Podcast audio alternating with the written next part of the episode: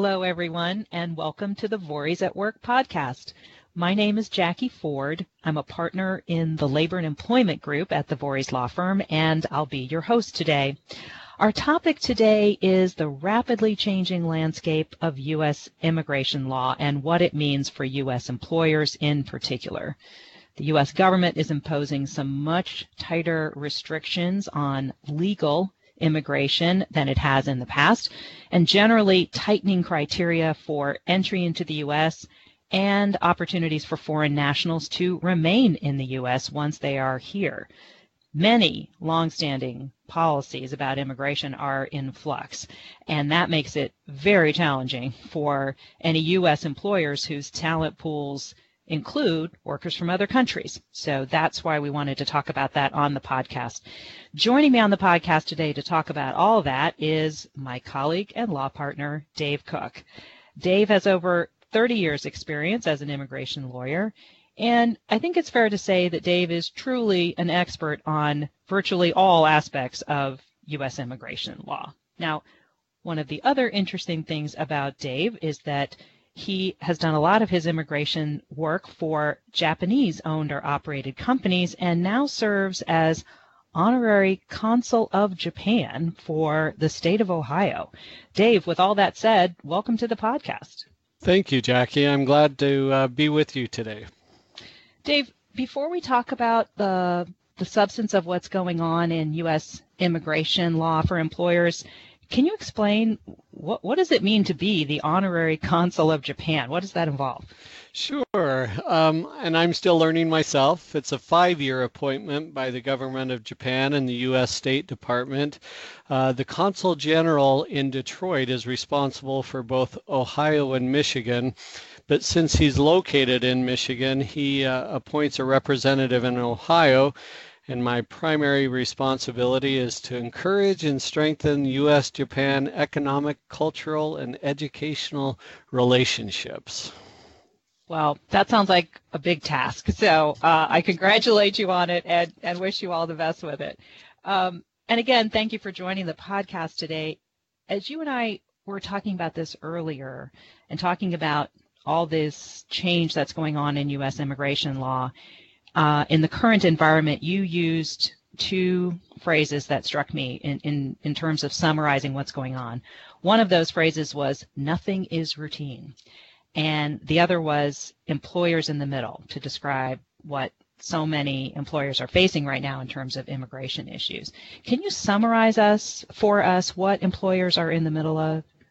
Right. What I would say, Jackie, is everyone sort of anticipated with the Trump administration and the U.S. departments uh, that he oversees and is responsible for, or his administration oversees, is that uh, there would be an emphasis on law enforcement and on uh, illegal immigration.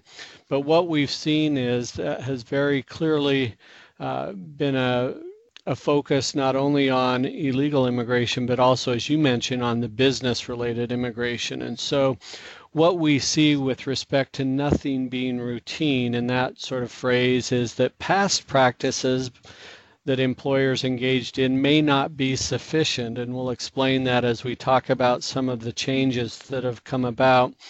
But underlying much of what's catching employers in the middle is this executive order that's called Buy American, Hire American. And so each of the cabinet level level agencies have been encouraged to look at their operations and look at how best they can encourage individuals to buy American and companies to hire Americans. So those are fairly broad, um, sweeping policy positions and initiatives. Can you walk us through what you think are the most important of those uh, developments as they've been being announced and, and implemented this year by Homeland Security and, and other divisions of the government? Sure. And I think it all starts about 18 months ago when uh, Attorney General uh, Sessions uh, uh specifically uh, went about uh, a rescission process for any of the previous policy guideline that had guidelines that had been issued primarily by the U.S. Department of Homeland Security, including the U.S. Citizenship and Immigration Services, as well as ICE and other agencies under the Department of Homeland Security. So it goes back to that 18 months or so ago where he rescinded the previous policy guidelines, and then the administration started issuing new policy guidelines and new policy memos. And today we're going to talk about three of those just briefly. The first was issued on August 9th of this year, and it was a memo that dealt with unlawful presence of students and exchange visitors. The second one we'll talk about is the USCIS issuance of what are called notices to appear. And that memorandum or that guidance was issued on June 28th, but then uh, began to be implemented on October 1st. And it's being implemented on sort of a, uh, a phased in basis and we'll talk about that as well. And then the third and final memo that we'll talk a little bit about today is uh, a memo that was issued on July 13th that was uh, effective as of September 11th. And that's where the USCIS now uh, has has the discretion to deny petitions without first issuing what's called a request for evidence or a request for additional information before they can either uh, deny the petition or or uh, provide a notice of intent to deny. Well, the first thing that strikes me about all three of those, Dave, and I'll, I'll let you talk to us about the substance of them, but all of those are significant changes, all happening in a space of really just a few months' time. Uh, from last June to as, as recently as early October. But that's a lot of change in a short period of time. Really is. And as you look at each one, just the plain language of the memos may appear to be uh, separate and apart, but they're really building blocks on what we're seeing as a policy within the administration to to quite honestly discourage legal immigration. And again, going back to the Buy American, Hire American, the way the administration would characterize it, of course, is that we're encouraging the hiring of American workers, which, when you look at the current uh, unemployment numbers, it, it's a tough thing for employers in a way that they now are being caught in the middle. So first, let's talk a little bit about the uh, unlawful presence memo for students and, and exchange visitors that was issued uh, in August. Uh, previously, students were admitted to the U.S. not for a particular period of time with an end date, but for the time it took them to complete their studies, or what we called in immigration a duration of stay. And so what this new memo basically is going to do is put more definite periods on their period of stay. And if it's determined that at some point in their studies, regardless of whether it was the student's responsibility or even possibly their school responsibility, that they did not maintain exactly their status during that period, they could be then found to be unlawfully present. And the, the difficulty with that becomes it uh, it can be retroactively applied and depending on the length of unlawful presence students may find that they're banned from the United States for a 3 or 10 year period. So if you're an employer that you that is em- employing say a, a foreign student who's currently attending a university in your community or something that may be something you need to work with that uh, student to keep on top of right Exactly. And just having a little more uh, thought about their history and the time that they've spent in the United States, and, and to the extent possible, gaining some level of comfort that they've been able to maintain their status throughout their studies. So, next, let's talk about the memo that addresses the issue of notices to appear. Um, with the implementation of this memo, it's interesting. USCIS is basically abandoning 20 years of consistent policy in favor of sort of a retroactive approach. And so, um, again, they're going to be looking back at how can we determine, you know, whether someone has maintained their status continually throughout their stay in the United States. Um, so beginning on October 1st, the USCIS or U.S. Citizenship and Immigration Services may now issue what are called notices to appear on uh, denied status impacting applications. And they're going to roll this out uh, over different types of applications, but beginning with what's called the Form I-485, which is an application to, uh, to adjust status, which is part of the green card process and also on the Form I-539, which is an application to change or extend status. Um, for right now, this notice to appear policy memo will not be implemented with respect to specific employment-based applications. However, what happens in these circumstances where it's being implemented is if the USCIS denies an application or a petition and it leaves the individual without lawful status, USCIS will then refer this case or uh, basically issue a charging document that will place the individual in removal proceedings or in other words in, in immigration court. And uh, the difficulty with this is even if an individual would then choose to leave the United States on their own, being issued a notice to appear means that they can't leave without getting the court's permission. And so we'll see uh, courts that are already uh, overburdened trying to deal with this new notice to appear memorandum that will just create uh, a further backlog in the courts and basically put individuals into limbo, not allowing them to work, not allowing them to be here lawfully, but also not allowing them to leave. So, from an employer's perspective, Dave, if I have a foreign national working for me on one of these uh, visas, is there anything I should or even can be doing proactively to make it less likely that my business is going to be affected by one of those actions? Sure. The first thing you can do is file applications as early as possible.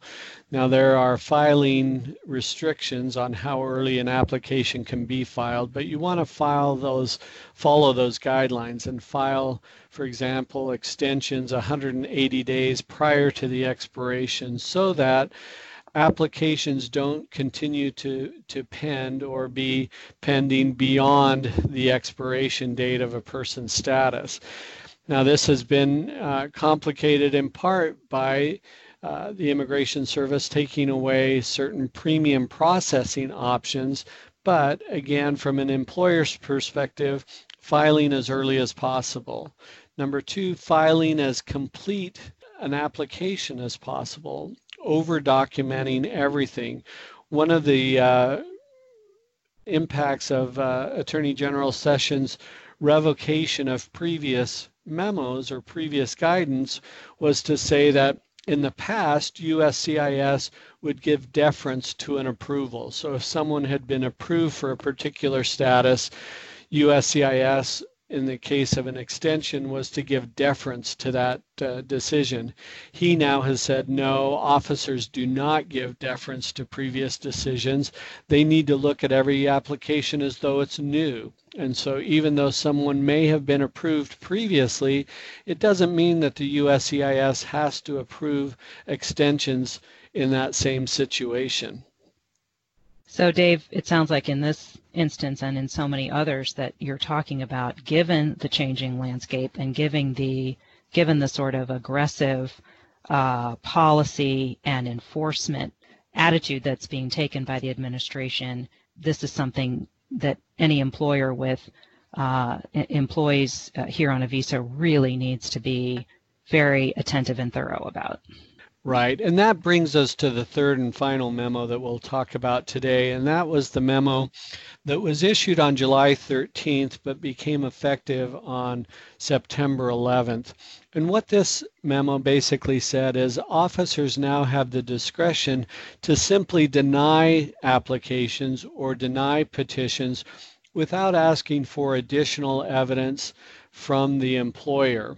And so the past practice was often if there was some concern by the officer that an individual maybe didn't qualify or that a position was not appropriate, they would issue what was called a request for evidence to the employer to provide additional explanation or additional supporting documentation as to why the individual qualified or the position qualified. But under this new policy memo, the officers have the discretion to simply deny applications without requesting additional information or without issuing what's called a notice of intent to deny. And so this uh, this policy will, uh, in essence, go hand in hand with the notice to appear memo. And if someone is denied without an opportunity to provide additional information, it may be that that puts them out of status. And then USCIS is issuing a notice of intent to, or a notice to appear, which places them in removal proceedings. Wow. So, as you say, all three of those are working hand in glove, again, as part of a broader uh, more aggressive enforcement. Um, I wanted to ask you about a, a fourth um, related topic because I've started hearing about this from clients and I would like to, to know what you think about this. Um, and that is the intersection of U.S. policy on marijuana and U.S. policy on immigration.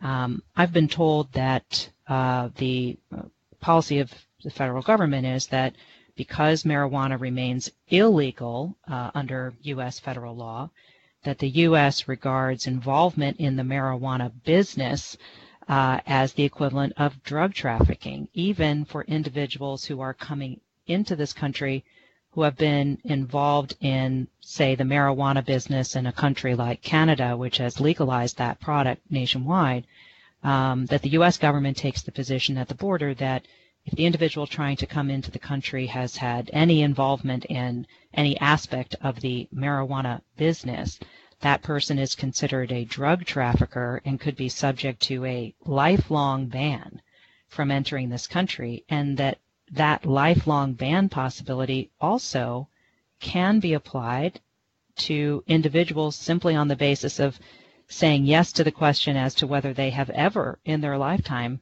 smoked marijuana. Is that in fact the current U.S. policy, Dave? And have you seen reports of that policy being enforced? Um, it is the the potential impact of that policy, and and more so than determining that they're uh, a trafficker.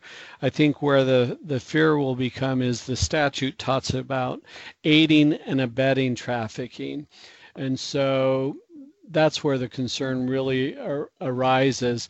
And there's uh, statements out there by U.S. officials who say, you know, marijuana is still a controlled substance. It's a Schedule One controlled substance, and so if individuals are involved in that industry, then they are, uh, by definition of our in, uh, immigration laws, inadmissible to the United States. And so if they seek to uh, be admitted to the U.S. and they have, it's been determined that they're involved in that industry, then as you say, they could be a trafficker or more likely aiding and abetting trafficking uh, in the cannabis uh, industry. And so um, with Canada, with the legalization just occurring in uh, the beginning of October, it's still a, a, brave new world, and we'll see how immigration uh, approaches this. But uh, as we have trade disputes, as we have other political disputes with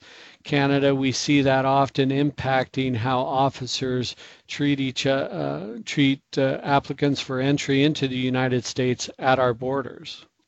Well, and it's it's probably too early to tell, but I can imagine a situation where an employer says, "Look, if that's the landscape, uh, do I need to look closely at the resumes of anyone I'm considering doing business with uh, who might be coming into this country from, say, Canada, whether they're coming in as a contractor, a business partner, or as an employee?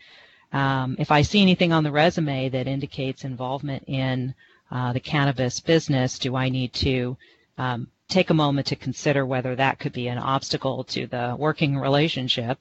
Um, uh, and I don't think, you know, from an employment perspective, we're probably at a point where we're going to advise people to ask, uh, you know, potential uh, workers coming from other countries, hey, by the way, uh, when's the last time you smoked marijuana? for lots of reasons that we probably would not want to make that inquiry, um, but it, it could end up being a relevant factor if if there's a possibility that they might be asked about that question uh, at the border. So as you say, it's a it's a brave new world, and a lot of it is is still unfolding.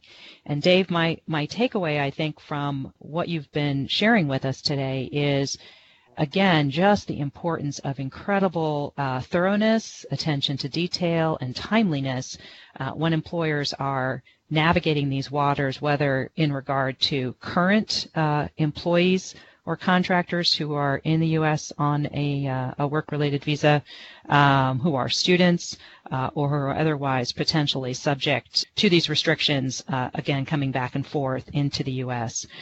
And so for those of you who are dealing with these issues or anticipate dealing with these issues, they are certainly complex and changing all the time.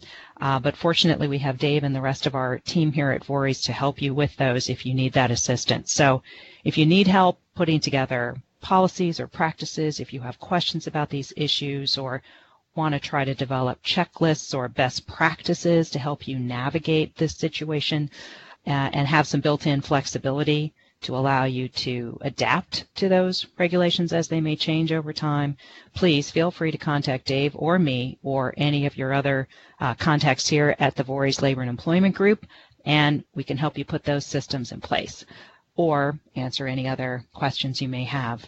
Dave, thank you again for a great conversation today, and thank you all for listening. And now, let's get back to work.